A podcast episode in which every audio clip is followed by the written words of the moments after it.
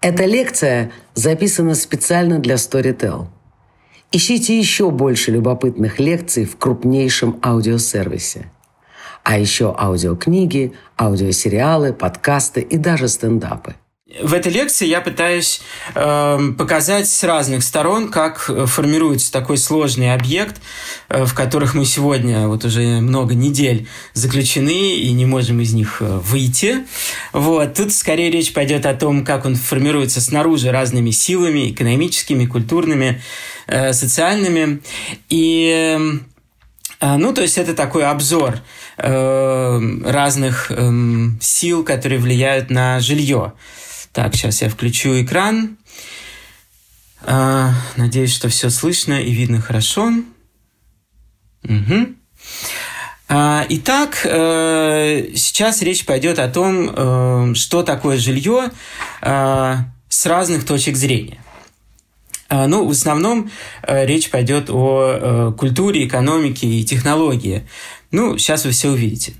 И я начинаю этот разговор вот с такого одного из первых, э, одного, одного, из, одного из первых примеров жилья, которые вообще человеку известны. Да? Это э, такие шалаши Терра Амата, это такое, такое археологическое место во Франции на побережье э, океана, точнее море. А, и э, в этих шалашах э, некоторое племя человеческое а, с, на протяжении нескольких сотен лет останавливалось в Э, в своих путешествиях э, с некоторой регулярностью возводила вот такие, э, возводила такие постройки. И показываю я их, хотя они такие древние, показываю я их потому, что уже в них мы видим ну, все главные элементы, из которых жилье складывается и которые на жилье влияют. Что я имею в виду? Ну, присмотритесь к этой картинке, да, и что мы увидим? Значит, это шалаш, который сделан из каких-то веток, которые Э, валялись под ногами, да? Э, наверное, их выбор э, связан с тем, какие деревья рядом росли и что можно было легко добыть. Но с другой стороны, можно, наверное, сказать о том, что люди, которые не имели ну, каких-то э, строительных инструментов, да, э, а были ограничены в каком-то смысле просто своим ростом, да, или там, ну, не знаю, ростом одного человека и человека, который мог сесть ему на плечи, да. А, э, с другой стороны, э, если мы посмотрим на то, как это пространство устроено, то, ну, мы довольно быстро поймем, что его размеры, э, с одной стороны, связаны с тем, что вот эти значит, ранние человеческие племена были определенного размера, там были э, ну, такие большие семьи, но с другой стороны, э, это связано и с тем, какого, какое пространство можно обогреть ну, вот таким простым костром, да, то есть и чтобы оно, чтобы там было тепло ночью, но и чтобы оно не сгорело, допустим, да. А внутри этого пространства можно увидеть, да, вот одни люди сидят, что-то готовят или едят, а какой-то человек э, там разделывает шкуру, а э, спящего человека художник не нарисовал, но там вдали этого шалаша можно увидеть э, какие-то шкуры или там, может быть, какую-то мягкую траву, да. То есть люди спят подальше от огня, э, едят поближе, э, занимаются каким-то э, трудом прямо у выхода, чтобы выбрасывать э, мусор. Вот. Огонь также виден, из, э, виден снаружи, да, в, в этом входе, и таким образом это, наверное, отпугивает диких животных, ну и так далее. А, что еще можно добавить, да? А, в общем, мы видим, что технология, устройство э, социальное и такое бытовое устройство вполне объясняют этот э, древний шалаш для нас точно так же, как и какое-то современное жилье. И на то, как эти факторы развивались, мы еще какое-то в течение этой сегодняшней встречи мы про это еще поговорим. Да? А, конечно, на шалашах, как мы знаем, люди не остановились, а пошли дальше.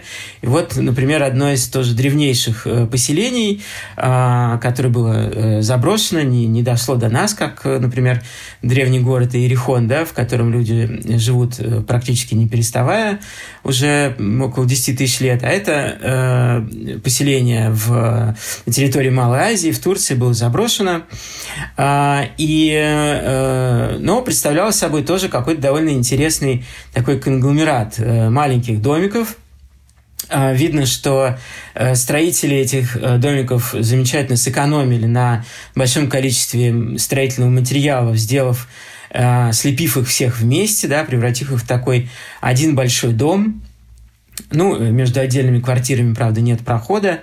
А, заходили в эти э, квартиры а, сверху. Таким образом, им были не очень нужны улицы. Пространство между домами, э, которые есть, на этом плане видно э, такие маленькие точечки, да, это хозяйственные дворы, а не улицы и не площади, тоже для мусора, для разделки животных. Вот.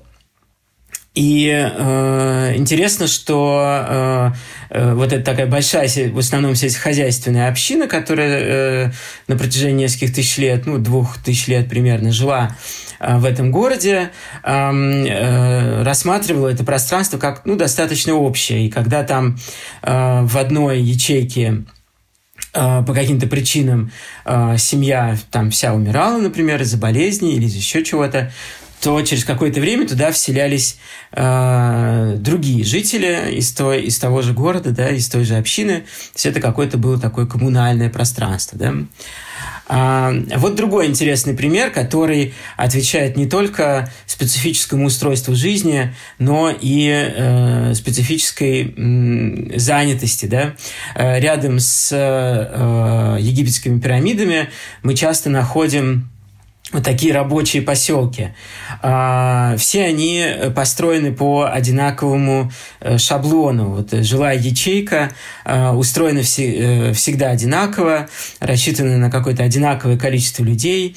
А, и, эм, в общем, это такой первый пример типового жилья или вот таких Э, строительных вагончиков, которые мы видим сегодня возле каждой э, большой стройки. Только здесь люди жили постоянно, пока не построят э, эту пирамиду или этот храм. А, интересно, что вот план, который в углу показывает, что в этом пространстве, несмотря на его унифицированность и типовое да, строительство, а, тем не менее, было некоторое разделение, да, и вот э, справа э, такая полоса э, этих домиков отделена жесткой стеной непроницаемой, да, э, потому что отдельные рабочие в этом пространстве э, не должны были смешиваться с другими, потому что у них были какие-то специальные э, священные или, наоборот, недостаточно священные обязанности, и у них была отдельная колония. А, а вот э, похожий чем-то э, дом, город-дворец, э, да, Кносский дворец на Крите – если мы посмотрим на его план, то тоже а, можем увидеть вот такое э, слепливание разных помещений, где когда непонятно, где начинается, где заканчивается там комната или один зал, другой зал. Сегодня мы, конечно, знаем хорошо, где там что происходило и э, что имелось в виду, когда э, древние греки э, писали про лабиринт со страшным минотавром, имелись в виду скорее всего, вот эти, да, хранилища зерна. А, но, э, тем не менее, это такой дворец-город, да, то есть там жило довольно, больш... жило довольно большое количество людей, и э, в центре у него было, был такой большой двор, вот здесь тоже он виден, где был и алтарь в том числе, и э, э, он находился как бы на, на вершине этой э, горы, в, вниз от этого пространства спускались спускались э, все помещения дворца. И этот двор таким образом был одновременно и гостиной, можно сказать, и э, двором, как в доме, внутренний двор, и оно, и главной площадью. Эм, И ну, вот, вот эти дома, римские дома, да, нам, конечно, известны гораздо лучше и в большом количестве подробностей. Про них написано и множество текстов, и благодаря э, несчастным случаям с Помпеем и Геркуланом мы прекрасно знаем, как они были устроены и как там была устроена жизнь.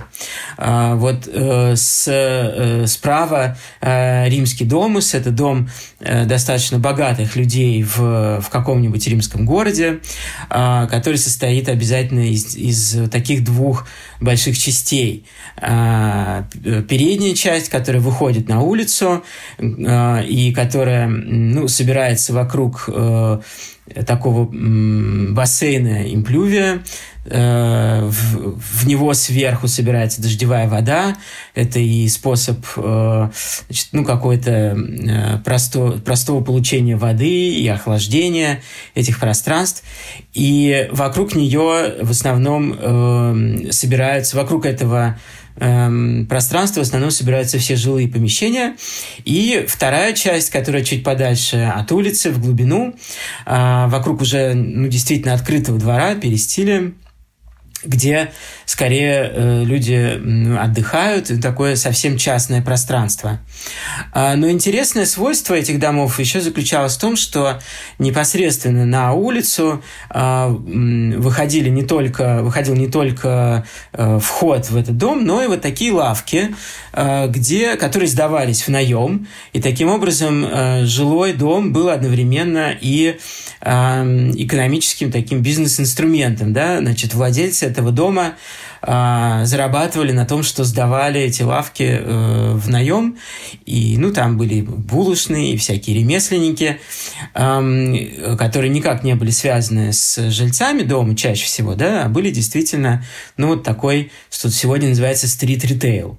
Вот эта особенность э, римского дома и вообще римского города, э, ориентация на улицу и связь всех домов с улицей, она еще э, более заметно прослеживается вот в том доме, который на втором половине слайда, а, инсула, то есть многоквартирный дом, в котором, в котором все сдается в наем, да, это и квартиры, и э, лавки, э, и э, мы видим, что элементы домуса, они, в общем, там тоже повторяются. Там есть и большие дворы крытые, ну, э, открытые, и дворы поменьше, и бассейны.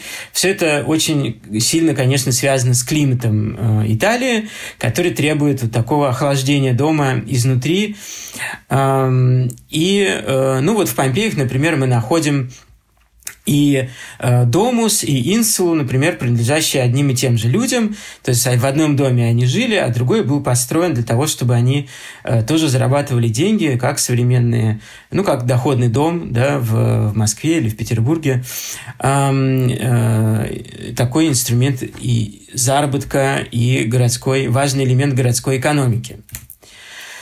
А, ну, вот этот такой прям очень короткий э, обзор очень древних домов э, подвел меня в какой-то момент к тому, что было бы интересно попробовать собрать некую формулу.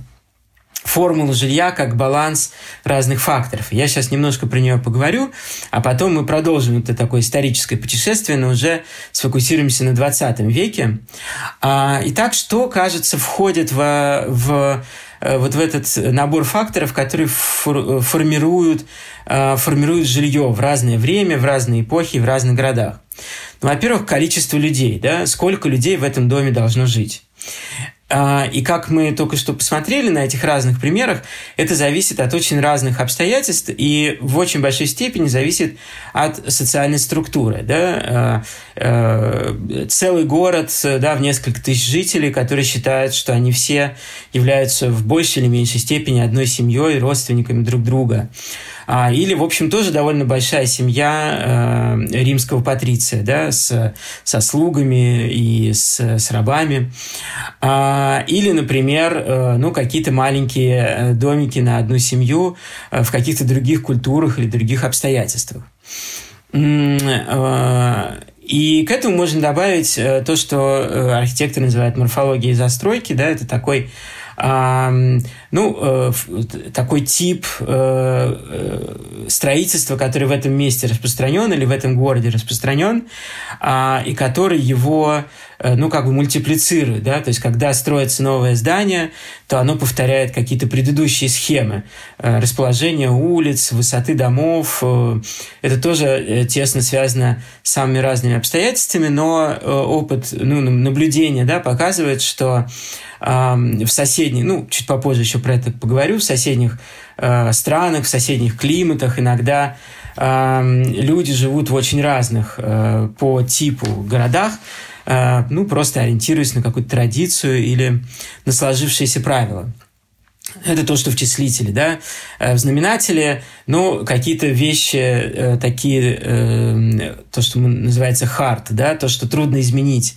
Это климат, безусловно, которое влияет очень сильно, это э, то, каким образом в жилое здание входят какие-то ресурсы и выходят. Входит вода, отопление, э, даже если речь идет о э, дровяной печи, э, продукты, да, то есть нужны ли там склады какие-то или еще что-то.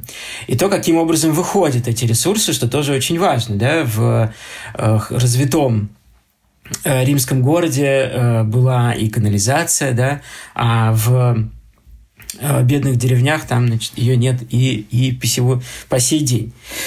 А, и э, эм, еще в знаменателе я разместил технологию, да, то есть доступные материалы, способы строительства – как люди работают с тем, что вокруг них находится, э, как они это используют для того, чтобы создать э, для себя там, надежные укрытия от климата, врагов. А, ну и, конечно, один из самых важных факторов – это культура. Э, у, в разных народах, в разные э, времена и в разных странах люди совершенно по-разному относятся к миллиону вещей, которые э, тоже очень сильно при этом влияют на жилье. Ну, допустим, э, как люди живут вместе, да, там, любят ли они вместе есть и пить, или это считается там неприличным, непринятым, как они одеваются, да, нужно ли им много места для одежды, ну и так далее. А, молятся ли они там своим богам в этом же месте, там, где живут, или для этого есть другое специальное место, в которое они ходят. Ну и так. В общем, э, культура очень сильно может преображать все эти факторы и накладывать на них какую-то совершенно свою, э, свою структуру. А, если сегодня э, искать формулу, да, то экономисты и э, люди, которые занимаются э, функционированием города, экономикой жилья, они сформулировали свой набор факторов. Ну вот это один из таких примеров. Формула из исследования McKinsey, которое посвящено доступности жилья и которая сосредоточена, в общем, не на том, как жилье выглядит, а на том, сколько оно стоит. Но, тем не менее, это довольно интересная факторы, чтобы их сравнить. Да? И вот с их точки зрения, э, самая, самая дорогая вещь в жилье – это земля, а, как ни странно, да, э, земля, поскольку все города а, ограничены в размере, то земля это э, такой ресурс, которого всегда не хватает.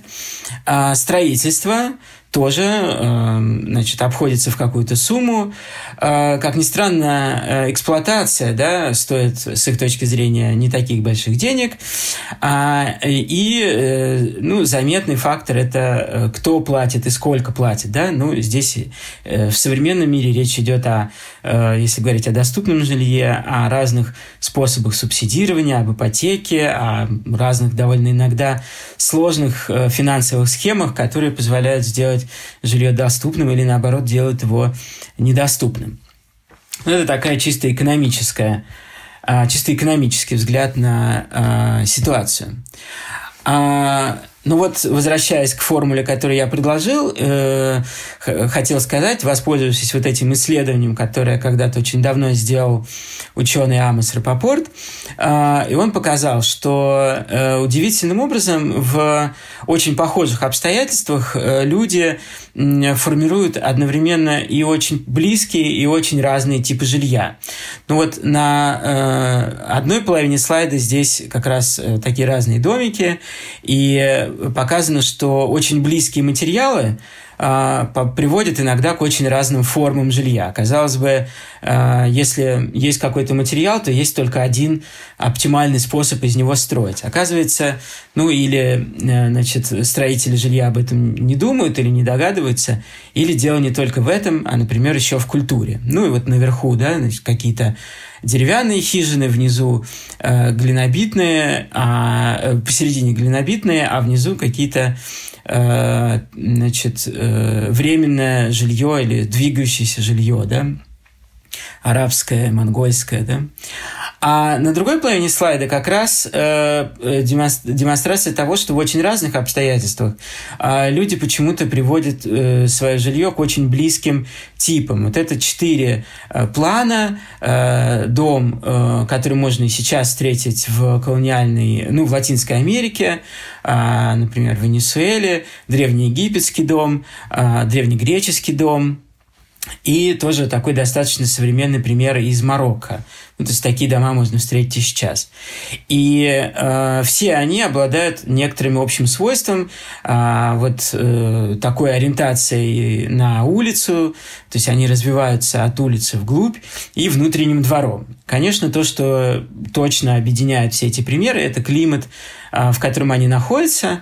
А вот если говорить о культуре, о вере, о каких-то интересах, а даже об устройстве семьи, то окажется, что это все совершенно разные, эм, совершенно разные обстоятельства, но дома, тем не менее, почему-то похожи. И э, продолжая тему вот этих факторов сегодня, э, и э, выбирая еще одну такую, показываю еще одну модель, которую предложили другие исследователи, экономисты, можно сравнить вот так же разное, как и Амос Рапопорт, сравнить очень разное жилье попытаться решить, где было бы интереснее жить, если бы у нас был выбор.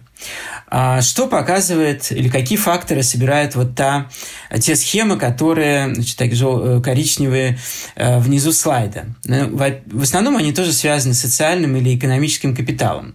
И вообще рассматривают жилье как некую форму капитала. Ну, что в него входит, да? А, ну, например, эм, экономическое, э, экономический жилье как экономический капитал. Да? Жилье – это такая э, часть нашей жизни, которая очень сильно влияет, например, на работу. Если мы живем близко от работы или далеко, это важно. Если мы работаем дома, как сегодня все работают, то устройство там, нашей квартиры или нашего дома имеет значение. Э, если мы живем рядом с соседями, которые готовы нам там в чем-то помочь, присмотреть, не знаю, за детьми или еще что-то, это такое социальное жилье как социальный капитал, это тоже влияет на, э, на многие обстоятельства, включая возможность работы. А, конечно, сегодня всякое жилье существует в некоторой системе рынка. И если мы можем продать нашу квартиру или дом и купить получше и переехать, это одно, а если мы не можем, если э, у нас такое жилье, которое уже никого не может заинтересовать своим качеством или там своими какими-то другими свойствами, то это значит, что это не очень хороший капитал. Строительство жилья, обслуживание жилья – это тоже очень важный такой экономический э, аспект, потому что э, на этом занято очень большое количество людей. А там, где жилье строится интенсивно, то это сотни, тысячи, там, десятки тысяч э, рабочих мест, а вслед за которыми или, ну, этот процесс тянет за собой производство очень многих строительных материалов, да, то есть на этом бывает построены ну, целые, целые экономики, да, а, зависит от того, как, как и сколько строится жилья. Ну, вот хорошим примером э, в начале 2000-х э, был, например, был Китай, да, который строил очень много, и от спроса на там, сталь, например, э, в этом строительстве зависели в том числе успехи российских металлургов. Что еще? Ну, в общем, какое-то количество вот таких факторов э, здесь собрано. И, э, ну да, я попытался поставить такой мысленный эксперимент, э, попытался сравнить два э, типа жилья, которые ну, как, выглядят одинаково неприятными, одинаково какими-то э, низко капитализированными, да, э, на риск, надеюсь, никто не в обиде, панельный дом на риске и трущобы, фавелы в Рио-де-Жанейро. И попытался спросить себя, и когда мы делали эту лекцию онлайн, то э, офлайн в залах Музея Москвы, то спрашивали и всех слушателей, где бы вы предпочли жить, э, в Норильске или в Рио. Э, ну, дам вам пару минут подумать над этим самостоятельно ну, даже не пару минут, а пару секунд. А, и, ну, мой ответ э, такой. Я попытался подсчитать, так сказать, разные факторы, вес разных факторов. Конечно, сделал это на глазок, то есть э, без э, реальных цифр, без реального сравнения.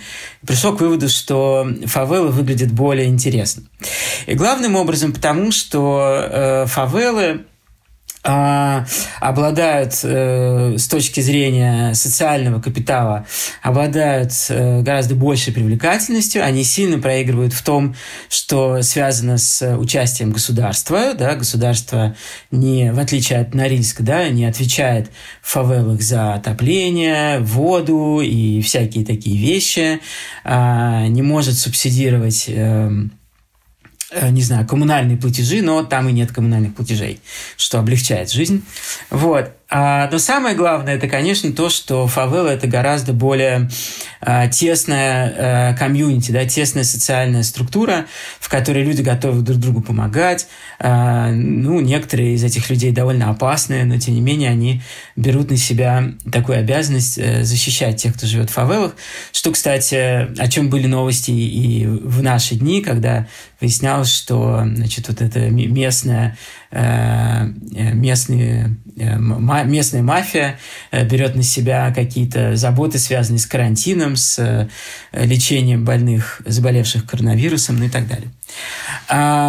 И, ну и главное, конечно, климат и возможность, в общем, действительно это жилье формировать по своему по своим потребностям что-то достраивать, менять. Очень легко проводить туда электричество, например, а, и при этом не беспокоиться, что вот ударят морозы, и без очень большого количества тепловой энергии а, жить будет невозможно. Да? А, ну, в общем, мне показалось, что фавелы э, с небольшим перевесом, но выигрывают у Норильска. А, но если возвращаться к тому, как по-разному вообще устроена жизнь и как по-разному формируется жилье, то э, можно посмотреть на несколько таких удивительных э, примеров и э, из истории давней и ближайшей. Ну вот совсем недавно перестал существовать вот этот город за стенами Кулун, да? город с самой высокой плотностью жилья, совсем небольшой, а, но в котором Э, люди жили очень тесно. Э, он, э, как видно внизу на этих диаграммах, он просто развивался внутри некоторых стен и не мог выйти за них по некоторым там политическим причинам и постепенно застраивался, застраивался, застраивался, пока не превратился вот такой один сплошной дом. Теперь этот дом прекратил свое существование, и на этом месте, как Э, сейчас любят, будет парк. Но вот эта теснота, которая была в Гонконге, в Кулуне в течение продолжительного времени, она вполне была характерна для очень многих городов в начале 20 века, включая, например, такие города, как Берлин и Нью-Йорк. Э, жилье для рабочих, которое там строилось, э, было ну, почти такой же плотности, с очень небольшим количеством света, э, с, минимальным, э, с минимальными площадями комнат э, на семью, на человека. И, в общем, со стороны города, ну, с самым минимальным э, регулированием этого процесса, да, то есть э, э, строители этих домов, как строители римских э, инсул, старались из квадратного метра выжить как можно больше. Э, и, конечно, это приводило к болезням, к социальным к социальной напряженности. И э, многие, многие архитекторы и э, градостроители и политики искали выход из положения. И э, в десятых-двадцатых годах действительно э, в рамках того, что мы называем архитектурным модернизмом, хотя на самом деле это ну, не, не, не столько связаны со стилем, сколько действительно с какими-то социальными задачами. В начале, в 10-20-х годах началось, случился такой необычайный взрыв экспериментирования с жильем. И ну вот один из примеров – дом-корабль Хедшип в Амстердаме, спроектированный Мишелем Деклерком. Это дом, который построен для рабочих а, для портовых рабочих, и который э, одновременно у него есть такие части, которые похожи на корабль немножко, такие волнистые линии, которые скорее э, для дерева подходят, чем для кирпича. Вот. Но очень важной частью этого проекта было то, что Мишель Деклерк пытался э, построить дом как сообщество, дом как деревня. Вот такой треугольный участок он занимал. В нем была и церковь, и детский сад, и вот даже одна такая телефонная будка на, на весь дом. Тогда телефон еще не был так распространен. Вот.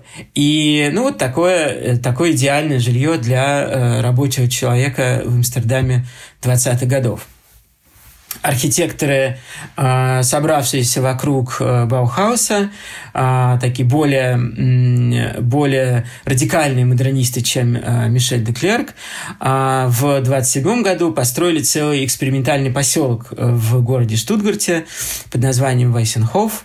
Это такой поселок, в котором каждый архитектор построил один-два дома, и Э, там были Мисс Вандероэль, и Корбизье, и Гропиус, и много кто еще.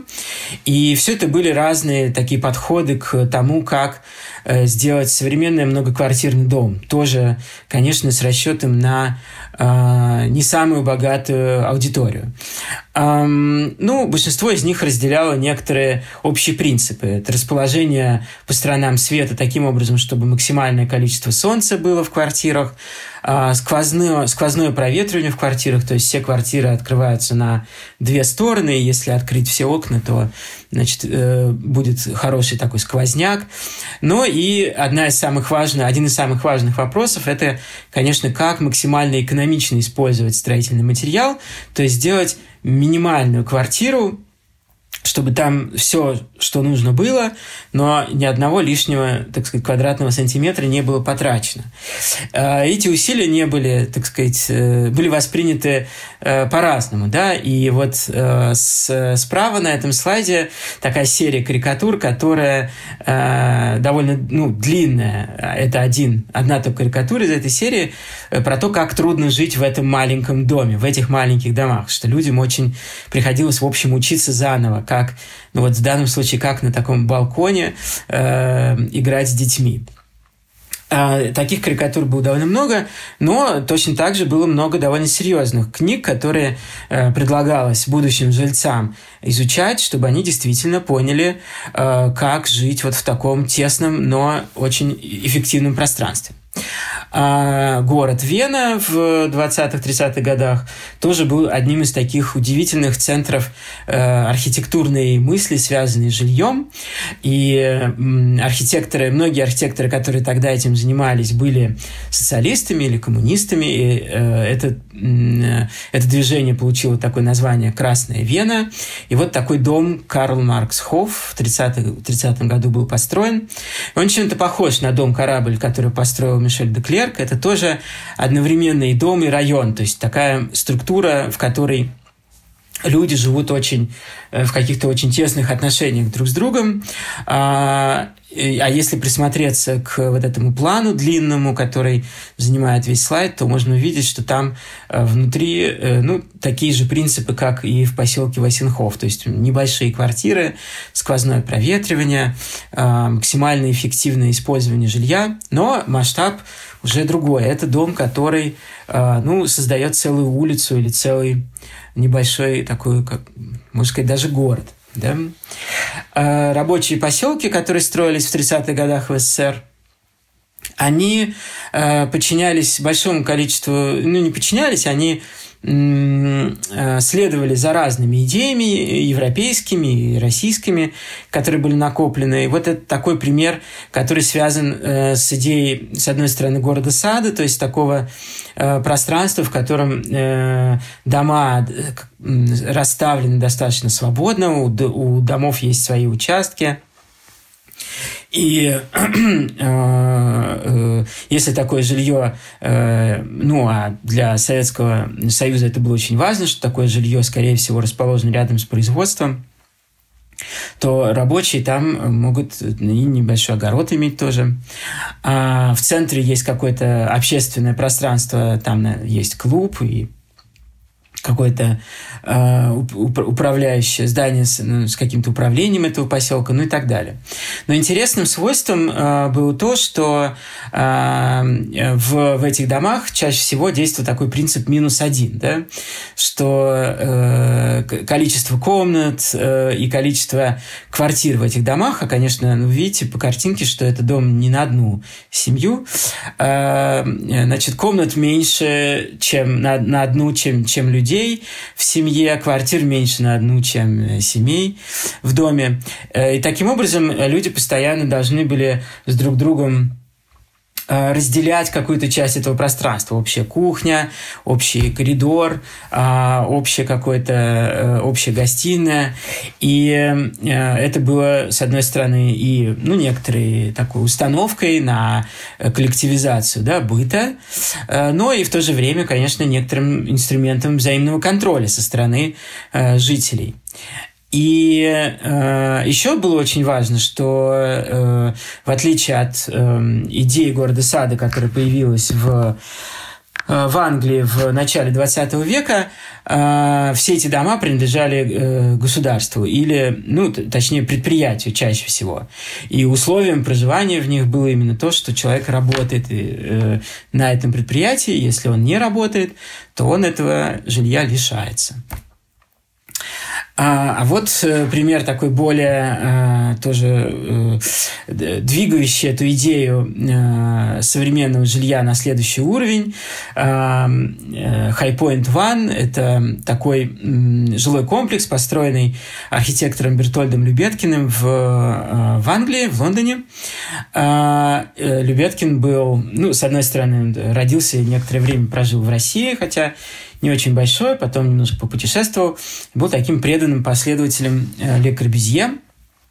И в, в этом жилом комплексе, э, тоже построенном по заказу значит, некоторого предприятия, э, для рабочих попытался воплотить ну, те же самые принципы, э, что э, экономное расходование пространства, э, проветривание, много солнца. И, как видно на этих картинках, еще и ну, целый такой небольшой сад или парк, который является частью этого э, комплекса. И э, если бы представить себе, что каждый из этих, каждый из этих квартир – это отдельный дом или такой блокированный дом, какие расположены на, напротив хайпоинта на той же улице, то они бы заняли все это пространство, да, и для зелени а, особо места не оказалось, а не оказалось бы, а вот, значит, Бертольд Любеткин считал, что пусть лучше будет такой многоквартирный дом, небольшая башня, он называется Хайпоинт, кроме того, и стоит на таком пригорке, с него было неплохо видно тогдашний Лондон, а, значит, пусть многоквартирный дом, но зато много э, зеленого пространства вокруг. И э, некоторая комбинация этих идей э, в какой-то момент оформилась, вот, например, и в такие проекты. Э, уже перед войной в, э, в Америке э, почувствовали необходимость вот те маленькие тесные дома, из которых состоял э, Нью-Йорк и многие другие города, э, почувствовали необходимость их перестраивать и стали получаться вот такие, э, стали появляться вот такие проекты. Э, тоже, значит, многоквартирный дом, которые такой змейкой э, корпуса идут, оставляя много места для зелени. Э, безусловно, значит, э, такое наивысшее достижение цивилизации, как автомобиль, получает здесь много э, прямых улиц для движения, вот какой-то туннель. А вот видно, кстати, соседние дома, да, вот эти, которые как раз еще представляют собой вот это такое тесное, э, не гигиеничное, не, не гуманное жилье, а вот это такой, значит, такой правильный. А, однако э, это были такие идеи, которые были до войны.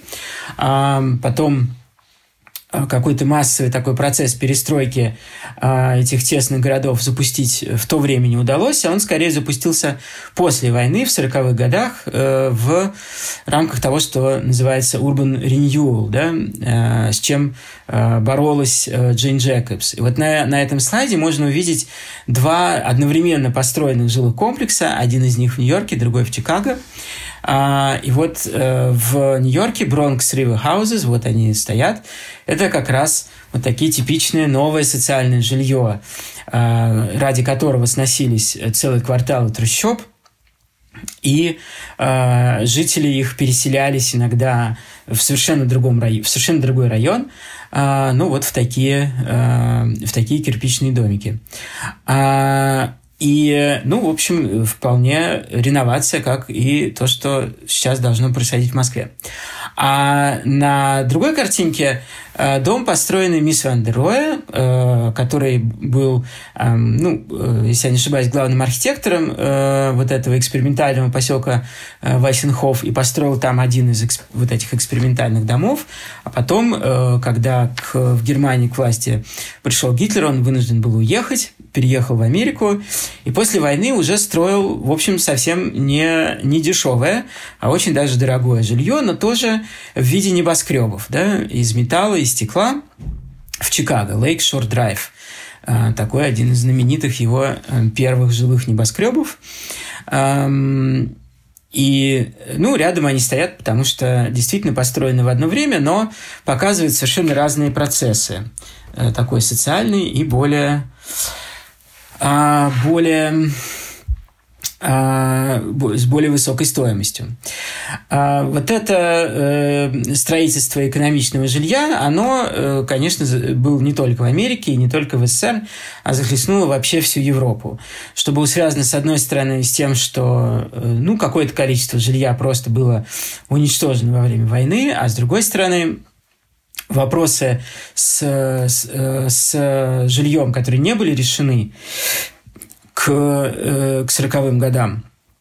После войны, конечно, стало понятно, что их обязательно надо решать, потому что если их не решать, то случаются революции – простой народ оказывается отзывчив э, на разные популистские идеи, в том числе э, ультраправые или ультралевые идеи, и что, конечно, если с этим не справиться, то ну, как устойчивая политическая система, она не сможет существовать. Ну, вот это примеры из Рима очень ранние, комплекс, построенный тоже из так, э, так, типовых элементов достаточно. А, и, э, ну, а принципы внутренней организации нам тоже, в общем, уже все знакомы. А, ну, тут, конечно, уже похвастаться большими пространствами между домами и большим количеством зелени уже было нельзя.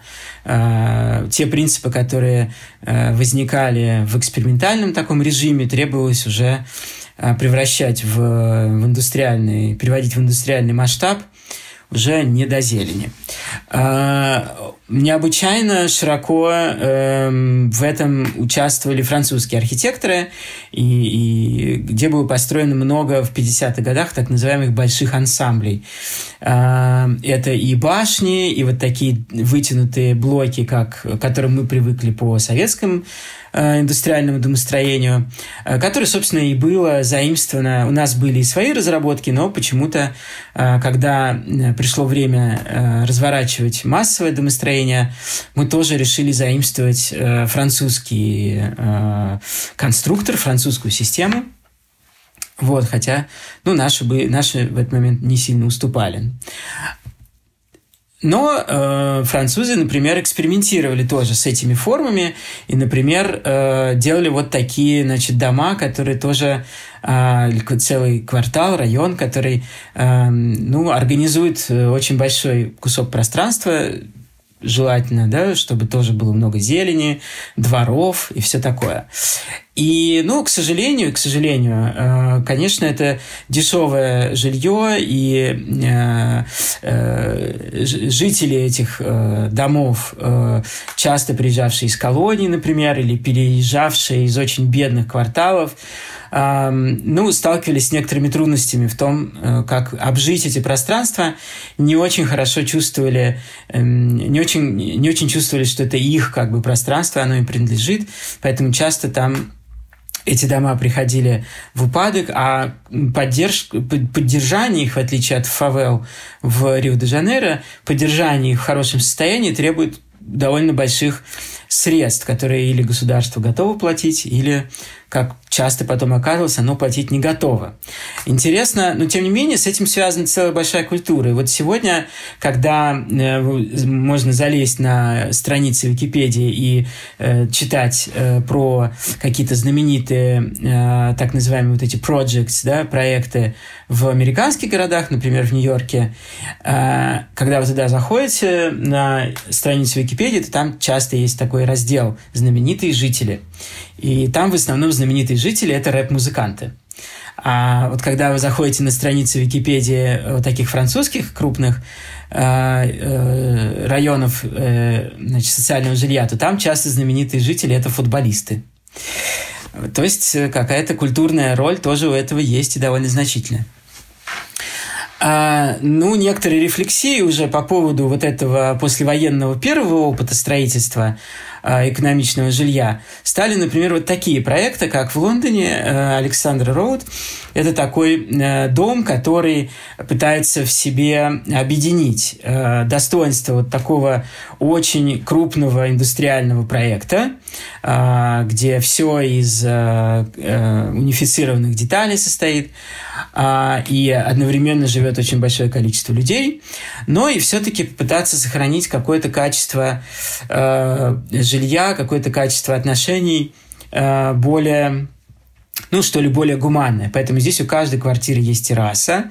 А вот эта террасированность всего э, жилого комплекса, она приводит к тому, что тут м, жители могут с друг другом общаться там с балкона на балкон, с террасы на террасу.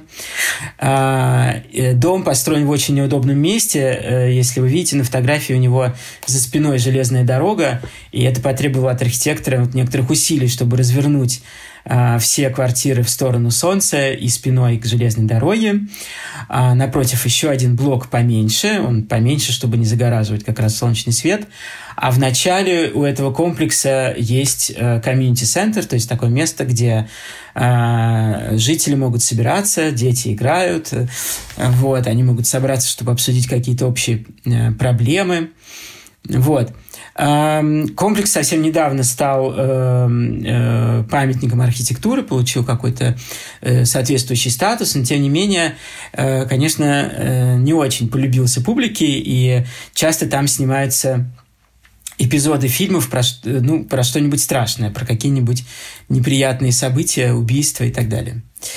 А, город Вена, который мы привыкли ценить как город очень небольшой, плотной европейской застройки, с кварталами, с значит, э, там, небольшой этажности домами. А, э, эксперименты с жильем после войны не бросил. Это уже не красная, такая, ну, тоже немножко социалистическая, но, в общем, вполне западная Вена. И такой очень крупный жилой комплекс – с небоскребами, которые тоже вот так террасами к низу расходятся, благодаря тому, что у них есть вот такое внизу э, утолщение. Э, естественно, что в этих местах уже э, квартиры, они внутри не могут находиться, поэтому внутри там как раз всякие э, полезные для жителей этих домов э, общественные э, функции. Э, прачечные, парикмахерские, ну и все в таком духе. А вот очень интересный эксперимент, который предпринял архитектор Маше Савди в 60-х годах, Хабитат 67. А, он э, подошел к задаче, ну так, максимально радикально, а, посмотрев на то, что действительно вот такой единицей проектирования стала жилая ячейка, он просто представил себе дом, который мог бы из этих отдельных жилых ячеек состоять и как угодно формироваться. Он, э, ну вот видно на фотографии, как кран поднимает такую жилую ячейку. А, когда они собираются вместе, у них тоже возникает там внутри э, парки, прогулочные какие-то такие балконы, террасы. А, вот эта комбинация, которую он собрал э, к Монреальской экспо, если я правильно помню, э, ну вот она такая, какая получилась, но в теории можно было бы собрать из, это, из этого конструктора, можно было бы собрать и сколько угодно разных других вариантов того, как этот дом мог бы выглядеть. Э, знаменитая американская субурбия тоже, в общем, э, основана на вот этой минимальной ячейке. Да? Э, там тоже, как ни странно, как, может быть, мы, для нас это непривычно с нашими дачами, но там тоже очень часто используются типовые проекты. Они не всегда все строятся в одно время, а иногда, когда значит, житель субурбии, да, то есть такого очень большого пригородного пространства, покупает участок, он может выбрать из некоторого каталога. Но, в общем, это тоже достаточно э, универсальные, э, универсальные дома. Э, каждому из них прилагается небольшой участочек. Вот. И в общем, э, такие вот целые ну, до горизонта поля, э, заставленные этими домиками, сформировались вокруг большого количества американских городов и сегодня являются предметом э, ну, очень э, горячих дискуссий и большого беспокойства, потому что э, это города, или это, ну, в общем, это целые города, они рассчитаны, конечно, на, авто, на владельцев автомобилей, поскольку работать здесь нигде нельзя, значит, и работать, и развлекаться, и учиться в школе и все что угодно. Э, за этим нужно ездить в город. Это очень большие нагрузки на дороги, на, э, это очень дорого, особенно когда растет э, стоимость бензина, что американцы значит, почувствовали очень крепко во время кризиса 70-х годов.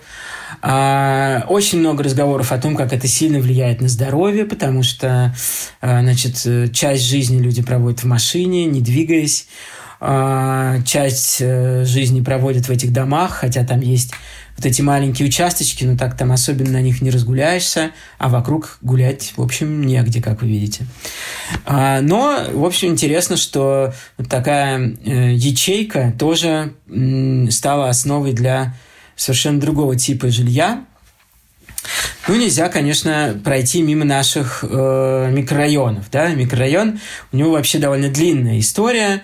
А, это тоже такая э, градостроительная концепция, которая была нашими советскими архитекторами сложена из разных частей, из разных идей. И, в общем, была довольно прогрессивной. Даже с моей точки зрения она и остается очень прогрессивной.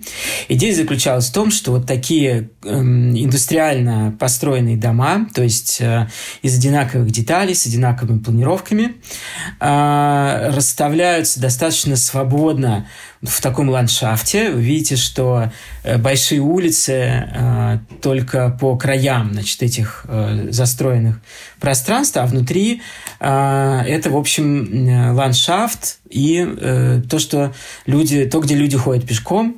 И, ну, вот как эта таблица показывает, да, благодаря, значит, точному расчету и э, такому городскому и даже обще страновому планированию можно точно сказать, сколько на какого жи на сколько на жителя должно приходиться Э, общественных центров, э, торговых центров, центров коммунально-бытового обслуживания, парков, спортцентров, ну, театров, больниц, школ и всего-всего-всего. И микрорайон был такой единицей, в которой как бы были упакованы все эти элементы, они разворачивались как бы в соответствующем э, пространстве.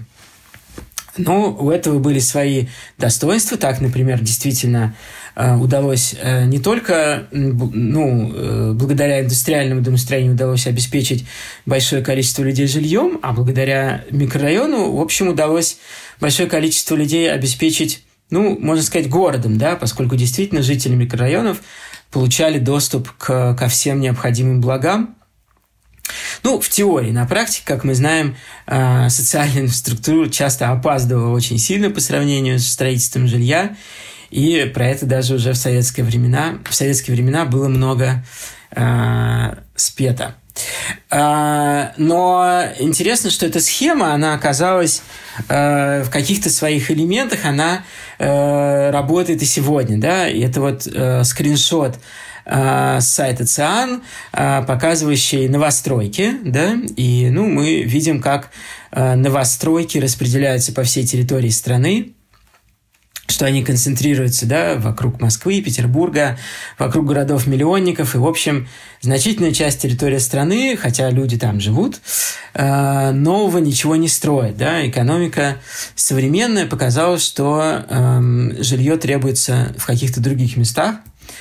Вот. И выглядит оно тоже вот таким сегодня образом. Это уже э, новостройки вокруг Москвы. И э, ну, на картинках видно, что э, с одной стороны э, это дома, которые ну, где-то очень похожи на старые, где-то не очень. Но, в общем, они довольно разнообразные. Да? Есть какие-то, ну, может быть, кому-то что-то здесь даже и понравилось бы.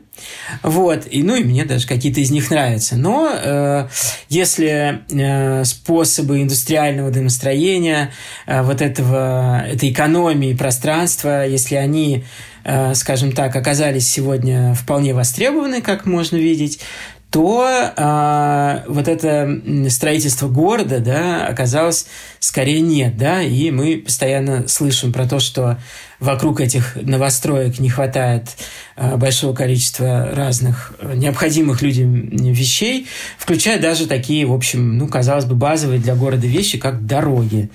И люди, значит, начинают там жить, а потом оказывается, что они не могут э, ни, ни уехать, ни приехать. Так. А, но является ли вот тогда, можно задать вопрос, и он часто задается, является ли вот такое государственное строительство жилья, индустриальное строительство жилья, является ли оно однозначно не э, э, негативным, да, там, не э, соответствующим реалиям? И однозначно э, ответить на этот вопрос невозможно. И есть, например, опыт э, такого города-государства Сингапур, который располагается на острове, поэтому испытывает всегда очень большую нехватку жилья, но одновременно является одной из самых э, эффективных и быстрорастущих экономик мира, поэтому в жилье очень нуждается. И в Сингапуре еще с 50-х годов было принято решение, что всем жильем, ну, 90% э, жилья будет заниматься город – он будет его строить или он будет как-то заказывать девелоперам, а он будет его сдавать. А, он, и сегодня вот эта система управления а, жилым фондом Сингапура одна из самых интересных и хитроумных таких систем. Для разных типов жителей есть разные программы. Вот для пожилых, для одиноких, для семей, для больших семей. Вот. А, и город тщательно все это контролирует, подсчитывает и старается максимально обеспечить всех жильем. Э, ну, вот как показал в том числе опыт и а, опыт э, и даже вот э, э, связанный с пандемией, действительно уровень управления и уровень управляемости жителей Сингапура, он достаточно высокий, да, им удалось, в общем, практически, да, не, не поддаться вирусу благодаря в том числе и вот такому высокому уровню управления. Ну, а вот совершенно другой пример, противоположный, да, э, если э, вот этот сингапурский пример, это, ну, можно сказать, ответ нашему Норильску, то вот это интересный ответ э, трущобам по всему миру, включая, ну или скорее в теплых э, климатах, включая трущобы в э, Рио-де-Жанейро, э, которые я когда-то, значит, несколько слайдов назад сравнивал с Норильском. Это проект э, чилийского архитектора Алехандро Равена, его бюро «Элементаль». А, один из, один, один из поселков, построенных по довольно остроумной схеме, которую он предложил – и схема тоже заключалась а, в том, что архитекторы, а, ну, скажем так, э, творчески отнеслись к этим факторам, из которых складывается жилье. Задача, которая была перед ними поставлена, звучала так. Надо переселить какое-то количество семей из э, значит, ужасных трущоб, где половина домов построена их собственными руками, переселить в какое-то более современное жилье. И государство готово за это заплатить, но готово заплатить какую-то совершенно смешную сумму в расчете на жилую единицу. И архитекторы причем за эти же деньги надо было опять-таки купить землю или там заплатить за землю, э, подвести коммуникации, построить дома, ну, в общем, сделать все-все-все. И архитекторы, э, как значит, формулирует сам Алехандро Равена, архитекторы задали себе такой вопрос. Что лучше?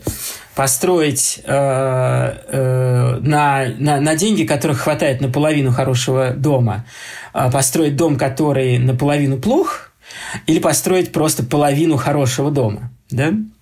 Значит, и, и они действительно решили, что надо построить половину хорошего дома. И вот картинка слева, она как раз изображает эти половины. Чем эти половины важны? Тем, что там, собственно, все коммуникации, и это такая структурная основа, да?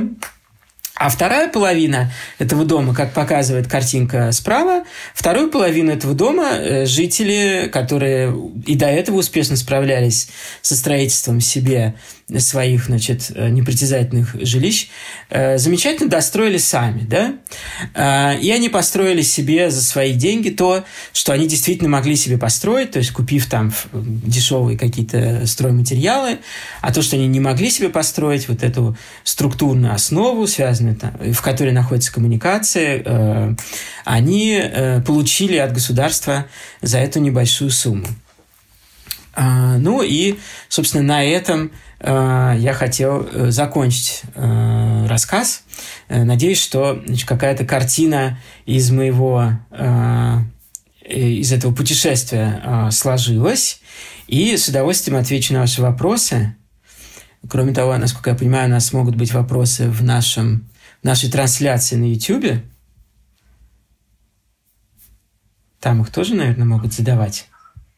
Там просто у нас э, получилось так, что несколько раз нас выбивало из трансляции. Понятно. И у нас, у нас осталась одна работающая ссылка.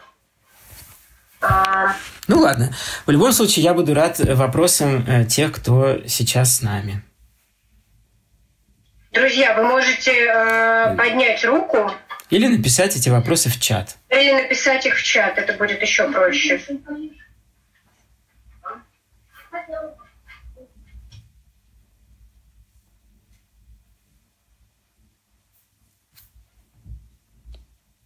Вопросов нет в тебе.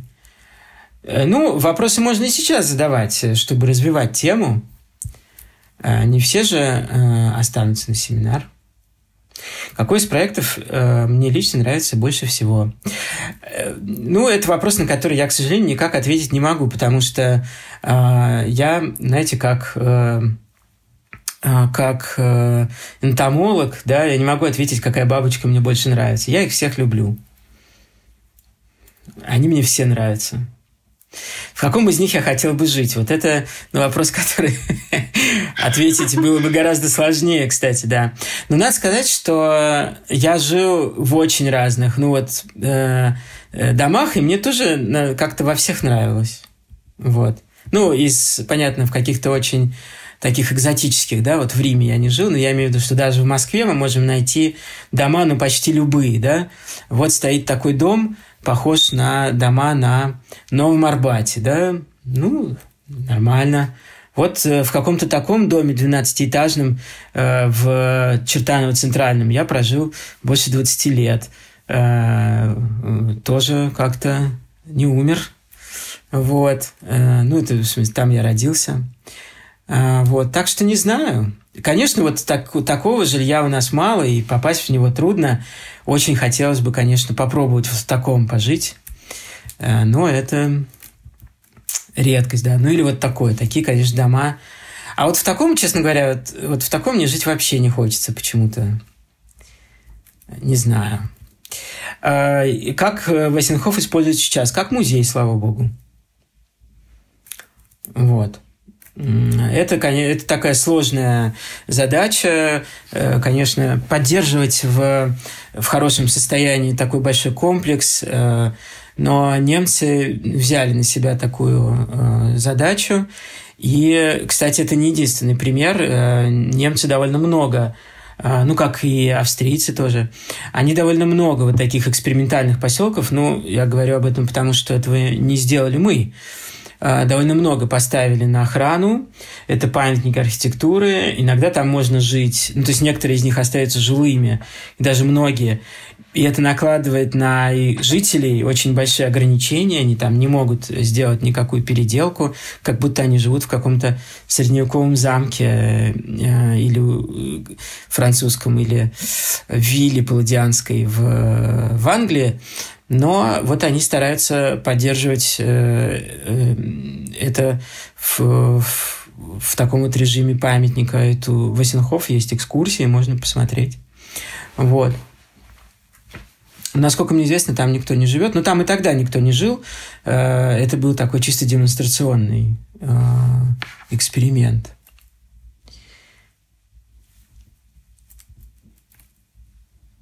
Я вижу еще вот э, вопрос э, из YouTube. Какой из проектов был самым прогрессивным для своего времени? Ну, это довольно сложный вопрос, э, потому что, ну, вот тот проект, на который мы смотрим сейчас, он э, для своего времени очень прогрессивен. Э, сложный вопрос не потому, что, ну, во-первых, действительно, это не так просто определить. Одни проекты прогрессивны в одном, но не очень прогрессивны в другом. Но я, в принципе, собирался, собирал в, этой, в этом рассказе, э, собирал что-то выдающееся, да, то есть я как-то старался что-то удивительное показать. И в этом смысле они все достаточно прогрессивны, да. Поэтому, ну, так э, трудно сказать, какой был самым прогрессивным для своего времени. И даже вот эти э, кирпичные, довольно страшные на вид э, дома, э, вот эти знаменитые projects, э, про которые снимают сейчас э, фильмы про то, как какой-то рассадник преступности и все такое, э, ну, в общем, тоже достаточно прогрессивный для своего времени, потому что, как и советские хрущевки, решает очень трудную и, возможно, ну, так сказать, нерешаемую почти задачу, да, как э, э, волк, коза и капуста, да, как расселить большое количество людей так, чтобы они жили примерно в одинаковых условиях э, за государственный счет, э, ну и так далее, да. То есть в этом смысле это архитектурно не очень интересно, но экономически и социально тоже достаточно прогрессивно. Потом, э, разочаровавшая многих, э, Эм, разочаровавшие многих программы, как и хрущевки разочаровали многих, но задним, э, так сказать, числом мы все умны. Эм, да, я действительно ничего не говорил про советский конструктивизм, потому что про него э, в нашем цикле «Жилье» действительно есть целое отдельное занятие, лекция. И я домов коммун, без кухонь, с отдельными э, яслями для детей всех жильцов, которые там живут и так далее, я этого действительно не касался. Но это действительно, да, это удивительные эксперименты, которые э, очень сильно повлияли на э, всю Европу и Америку, ну, то есть на, все, на всех архитекторов мира, э, хотя сама форма дома коммуны, она, допустим, не очень прижилась, но идея, во-первых, э, дома, который создает сообщество, она жива до сих пор. И вот даже вот этот последний пример, который я показывал, Алехандро Аравены, а, там идея сообщества тоже а, является одной из руководящих, потому что а, количество домов и их организацию вот в такие небольшие блоки, кварталы Алехандро Равена тоже рассчитывал, ориентируясь на исследования социологов о том, какое количество людей успешно организует сообщество. А, то есть вот эта идея дома сообщества, э, она была эм, остается очень влиятельной, и поиск э, вот этого минимального жилья, да, ну как все-таки с минимум удобств, но, э, так сказать, чувством человеческого достоинства. Э, расселить людей. Э, это до сих пор э, остается очень важным, потому что эм, во всем мире по разным подсчетам около четверти людей, то есть это порядка ну, двух миллиардов людей, живет в условиях, которые ну, трудно вообще называть домами, да, или в домах очень-очень низкого качества, в трущобах, в домах без канализации, без отопления, без света и так далее. И, а, к сожалению, э, те города, в которых э, вот так много людей так живет, они и растут активнее всех остальных. Э, ну, новые такие жилые эксперименты в Вене, да, там, или в Лондоне, или в Нью-Йорке можно с удовольствием устраивать, да. А вот э, придумать действительно что-то новое, действительно решающее что-то проблем, какие-то проблемы, да, в, в Каире, в Лагосе, в, в, в Дели, в Мумбаи, да, это вот непростая задача. И здесь э, эксперименты конструктивистов остаются действительно очень для многих м- все еще действительно ну, интересными. Э, на трансформ... Было бы очень интересно посмотреть на трансформацию этих комплексов изнутри, какая была отделка, было ли там что-то нетиповое, прогрессивное для того времени. А, ну, конечно, да, это очень интересно. И э, многие из них действительно выступали героями кинофильмов, и можно посмотреть на них внутри, в том числе многие эти кинофильмы совершенно не идеализируют это жилье, вот, показывают его без прикрас. Так что можно увидеть действительно, как там сейчас все а, происходит. Так, такое ощущение, что я какие-то вопросы пропускаю. У нас еще есть э, один вопрос, который также мне ага, прислали. вижу, вижу, да. Так. С YouTube. Значит, сейчас. Э, э, какие рабочие поселки сохранились у нас? Ну, я, к сожалению, не, не, не, небольшой специалист по рабочим поселкам и не могу назвать их адресов. Но их очень много, они э, являются таким непременным, э, непременной частью городского ландшафта во всех городах, которые либо э, возникали в момент индустриализации, то есть в 30-х, 50-х годах, или сильно как бы развивались в это время, везде можно найти. Они часто сохраняют то же самое название, рабочий поселок, или, например, соцгород, да, там социалистический город, а, рабочий городок. А, просто оглянитесь вокруг себя, и вы их найдете. И эм, а, что касается, например, Москвы, то у защитников наследия этого времени как раз есть э, очень такие подробные списки и описания, потому что многие из них э, уже прекратили свое существование совсем недавно, э, потому что рассматривались как э, вот неэффективное жилье, да, жилье, которое не отвечает там сегодняшним каким-то стандартам, э, и оно было снесено. Э, хотя могло бы быть тоже, значит, некоторым памятником архитектуры. Эм, что будет завтра с социальным жильем? Э, ну, а что? Оно будет? Оно никуда не денется. Не знаю даже. Эм, не знаю даже, что ответить на этот вопрос. Пока э, люди будут да, вот Марфа Акиншева может назвать адреса рабочих поселков в Москве. Живет напротив одного из них. Называйте. Я прочитаю вслух для читателей, для слушателей в YouTube. Что касается социального жилья, то я не знаю, что с ним завтра будет, кроме того, что оно будет. И оно будет всегда, потому что э, мы никогда не будем жить при коммунизме. Ну, не знаю, может быть, жизнь опровергнет мои Э, мои слова. Мы никогда не будем жить в обществе, где э, все блага распределены равномерно. Это значит, что всегда будут люди, которые не смогут заплатить за то жилье, которое сегодня считается, э, в, в каждый момент времени будет считаться э, качественным и пристойным. И это большая, ну, такая социальная и экономическая проблема. Социальное жилье э, нужно нам не, не потому, что мы э, как-то специально жаждем заботиться об этих людях, что, вообще говоря, тоже неплохо, да? А просто потому, что если у людей нет нормального жилья, они э, не могут нормально работать. Если они не могут нормально работать и учиться, они э, маргинализируются, э, растет уровень преступности, э, растет риск э, заболеваний, эпидемий.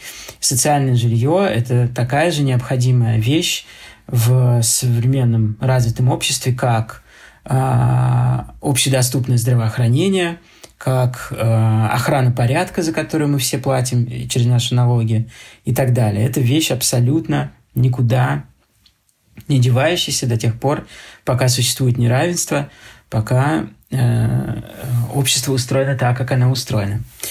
Поэтому оно всегда будет, и надо только надеяться на то, что оно э, не будет опаздывать, э, не будет сильно отставать от жилья высокого качества. Вот как на этих двух картинках, которые здесь на этом слайде, что оно будет, э, в общем, стараться подтягиваться за этим жильем.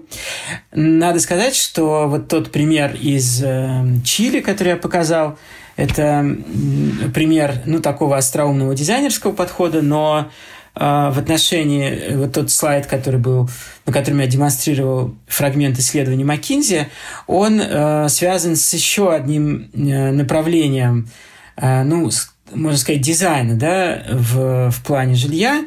Это дизайн э, такой экономически бюрократический. Да? Построить социальное жилье хорошее – это довольно сложная сегодня экономическая и бюрократическая задача. Не в том смысле, что надо просто найти деньги, да? А найти деньги – это еще не конец истории. Да? Например, а, сегодня после многочисленных таких проектов социального жилья в Америке, в Европе, а, стало понятно, что ну, все-таки очень важно, чтобы жители платили сами за это жилье какую-то сумму. Да? Вот, например, рассчитать, какую сумму они должны платить, это довольно непростое упражнение. А, очень, э, ну вот как было сказано, очень большое влияние оказывает на стоимость жилья, стоимость земли в городах, и наши города, и Москва, тому примером, очень много земли э, свободной, а, которой очень трудно воспользоваться, потому что э, в отношении нее там существуют какие-то имущественные конфликты, или она сохраняется непонятно для кого и непонятно для чего. Вот. И, например, просто выделение земли, грамотное управление землей в городах тоже может очень сильно э, помочь построить э, социальное жилье э, за какие-то приемлемые деньги и потратить эти деньги на качество строительства, на красоту даже этих домов. В общем, э, эта задача становится все сложнее и все умнее, но она, не, конечно, никогда никуда не пропадет. Марфа Акиншина, э, спасибо вам большое, э, пишет нам некоторые названия рабочих поселков. Русаковский, да. Колодезный, Матросская тишина, Колодезный, Матросская тишина находятся друг напротив друга. Это станция метро Красносельская, Сокольники. Вот, совершенно верно. Так, а какие-то еще вопросы, с удовольствием на них отвечу. С удовольствием на них отвечу.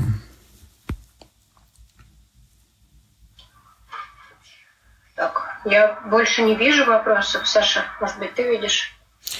Э, нет, у меня вот нет вопросов. Э, Маша смотрит в YouTube, да? Там, может быть, есть вопросы. У меня, к сожалению, он не открыт. Нет, я вижу, что там тоже нет вопросов, хотя...